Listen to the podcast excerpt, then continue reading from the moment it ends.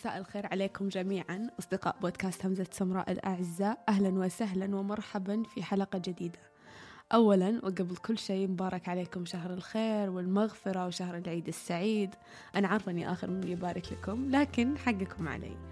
الله يتقبل صيامكم وقيامكم ودعواتكم. وكل عام وأنتم منعمين بالخيرات والسعادة.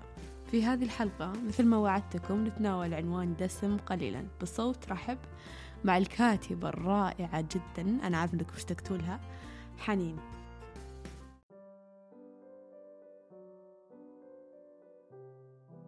مرحبا مجددا أصدقاء همزة سمراء.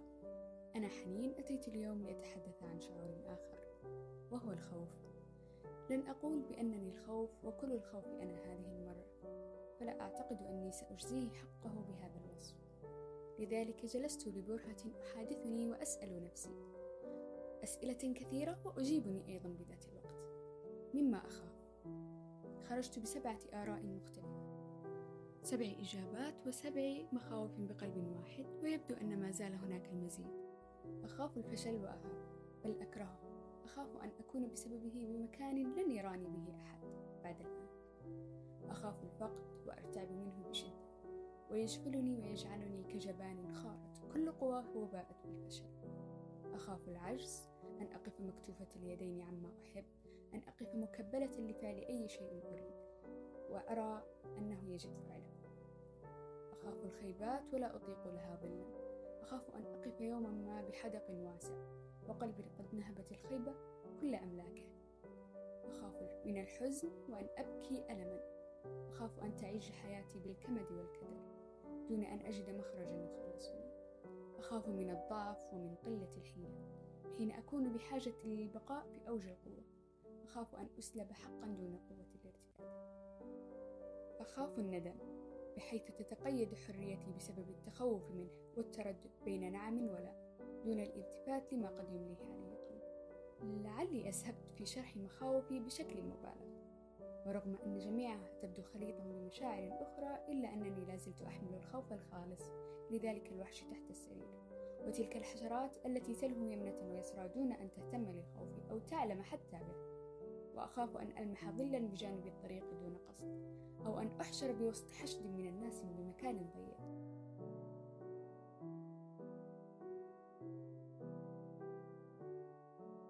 ولكن بطريقة ما ما زلنا ندمج مخاوفنا بمشاعر أخرى. ليصبح ذلك الخوف شعورا أعظم وأطول ويتفرعن بسلطانه على قلوبنا. فيجعلنا مجرد خائفين وربما جبناء. نهاب حتى الظلال وكما يقول أبي دائما يخاف من خيال أنفه والخيال هنا هو الظل. وكما أن الخوف يختلط عدوا بمشاعر أخرى فإن ما يشعرنا بضده أيضا مشاعر عدة وقد سمعت قبل برهة أن ما ضد الخوف هو الحب. وربما أتفق مع هذه الفكرة. فحينما نحب نأمن ونرخي دفاعاتنا المتأهلة. ونستطيع فعل ما يحلو لنا دون قيود بعدة جوانب. ولكن بالتأكيد لن أحصر الأمر على الحب حيث أن وجهة نظري ترجح أن ما ضد الخوف هو الطمأنينة.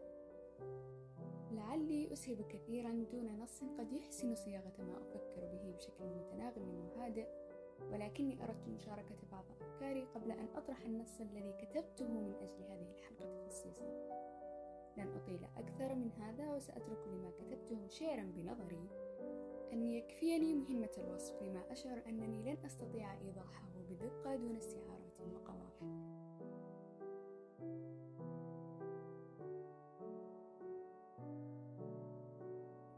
خوف تعاظم واعتدى فزع مع الدم جرى. أمن ضل ما اهتدى بالصحو أو حلم الكرى. طغى الدار فتردى حشد جيوشا لا ترى.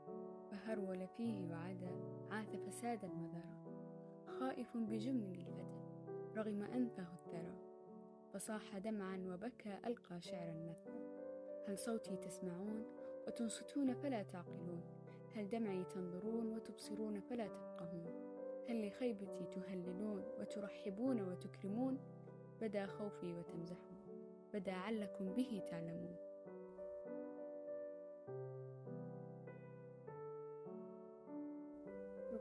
يبدو النص مبهما بدوره هو الآخر ولكن هذا ما كان يصرف اغتيال الخوف لقلب ما بين أهله. عندما تخاف من أمر ما لن يعلم أحد بذلك حتى تخبره أو يتصاعد الخوف على ملامحك وجسدك ليعلن عن تراقصه شرا داخلك. لذلك قررت أن أسأل أصدقائي عن ماذا يبدو الخوف بأعينهم بوصفه حصلت على إجابتين أشبعت فضولي في ذلك اليوم.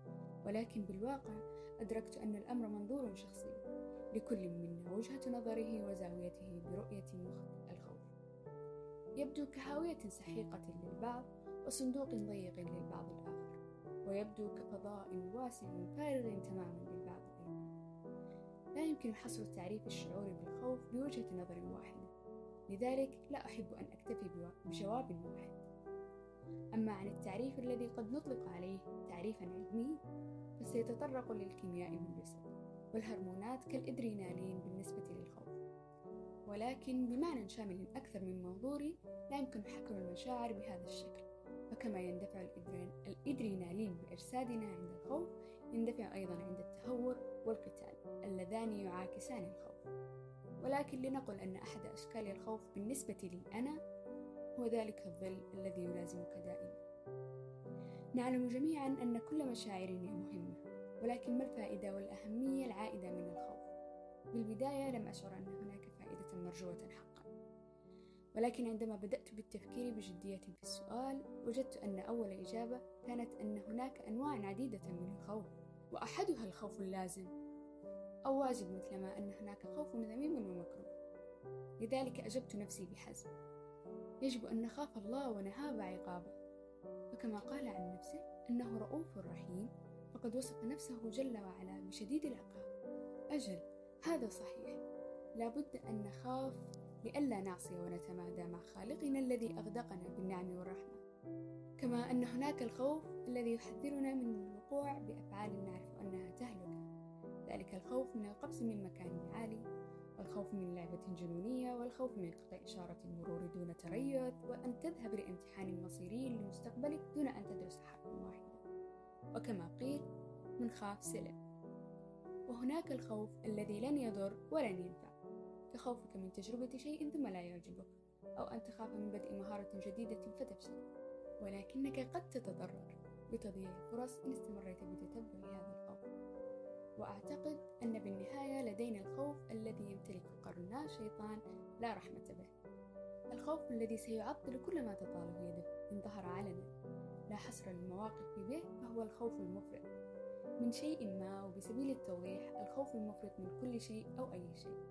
لأنك وبانصياعك المطلق له تكون حبيسا بين يديه حتى تتخلص منه وربما تحبس للأبد. وتصير جبانا لا تجرؤ على أن تخطو خطوة واحدة وإن كلفك ذلك خسارات فادحة. أمتلك مثل هذا النوع السيء من الخوف لدرجة جعلتني أتعجب إن سمعت أن هناك شخص لا يخاف بهذا الشكل. ولكني أحاول الخروج وهذا هو المفتاح الوحيد لحل أقفال الخوف. ورفع تهمة الجو عن نصف من يمتلك هذا الخوف.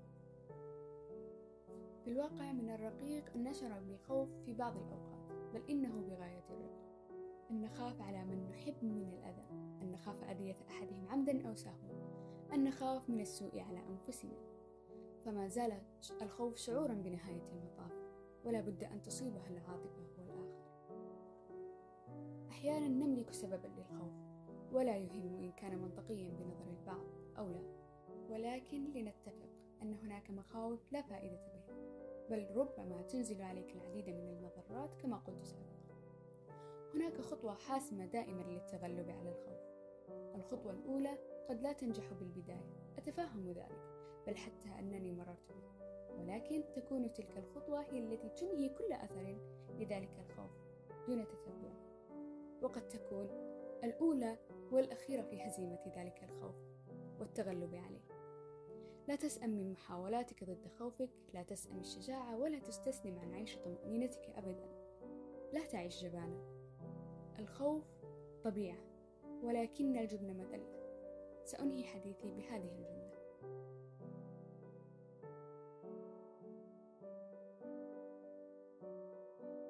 استوقفني السؤال ما الفائدة والأهمية العائدة من الخوف؟ أظن أنني أملك الإجابة المناسبة من جانبي الخاص. أغمض عينيك وتخيل أنك في صباح ملأت سماؤه السحب وبدأت تمطر. حينما تود أن تسرع لعملك بالتأكيد ستحمل بيدك المظلة.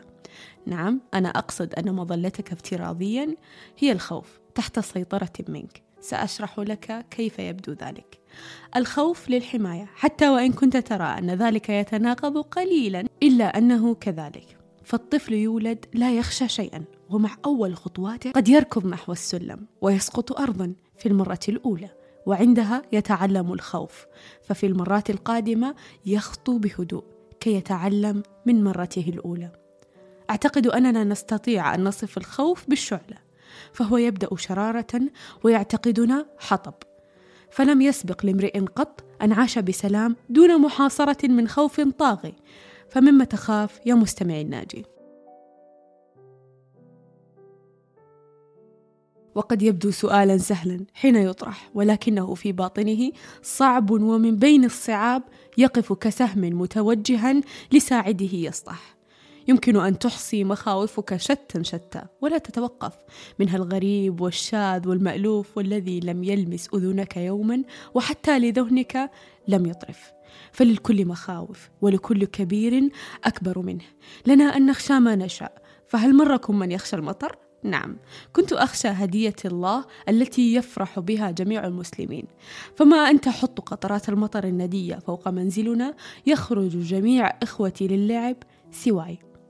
أشعر وكأن تلك قطرات المطر ستجدني أو ستخطفني وتغمر جميع ثيابي. لأعوام وسنوات لم أفسر ذلك الخوف. تصبح أزمتي الأسوأ عندما تمطر. وعندما أبوح بذلك أمام أي من الأشخاص تكون أولى ردات الفعل التي أشهدها دائما وفي كل المرات. وشو؟ من جدك تخافين من المطر وش اللي يخوف فيه؟ أتفهم استفهاماتهم فالأمر غريب حقا. كيف ستصف لشخص ما أنك تخشى الماء الذي يصلون استسقاء لأجله؟ بمرور الوقت والسنين أهلع وأختبئ من قطرات نقية. ما إن استوقفت ذاتي ورحت أفتش وأنبش عن سبب ذلك الخوف. لم أجد إلا صدمة مررت بها في فترات الطفولة.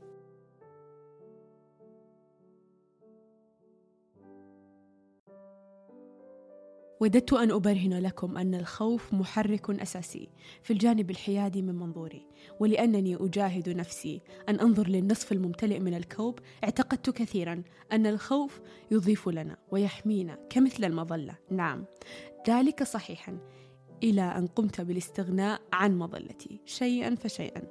قمت بدفعي خارج منطقة الأمان. ذهبت للخارج وهي تمطر دون تلك المظلة حتى أنني لم أخذها بيدي احتياطا. جبرت ذاتي على أن لا أجبن. كان القرار أن أعود مغمورة بالمياه ويقطر الأمان في داخلي.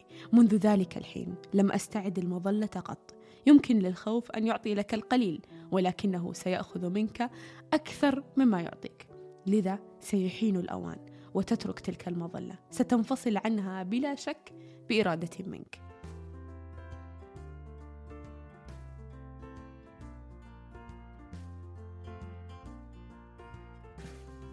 أتمنى أنكم استمتعتم معي ومع كاتبتنا الرائعة حنين. شكرا لها طبعا. وبإذن الله بالحلقات الجاية بشارككم قصص أخرى ونصوص أخرى وأيضا ثرثرة تليق بمسامعكم وتصل لأعمق نقطة من قلوبكم. كنت معكم أنا إلاف والسلام عليكم.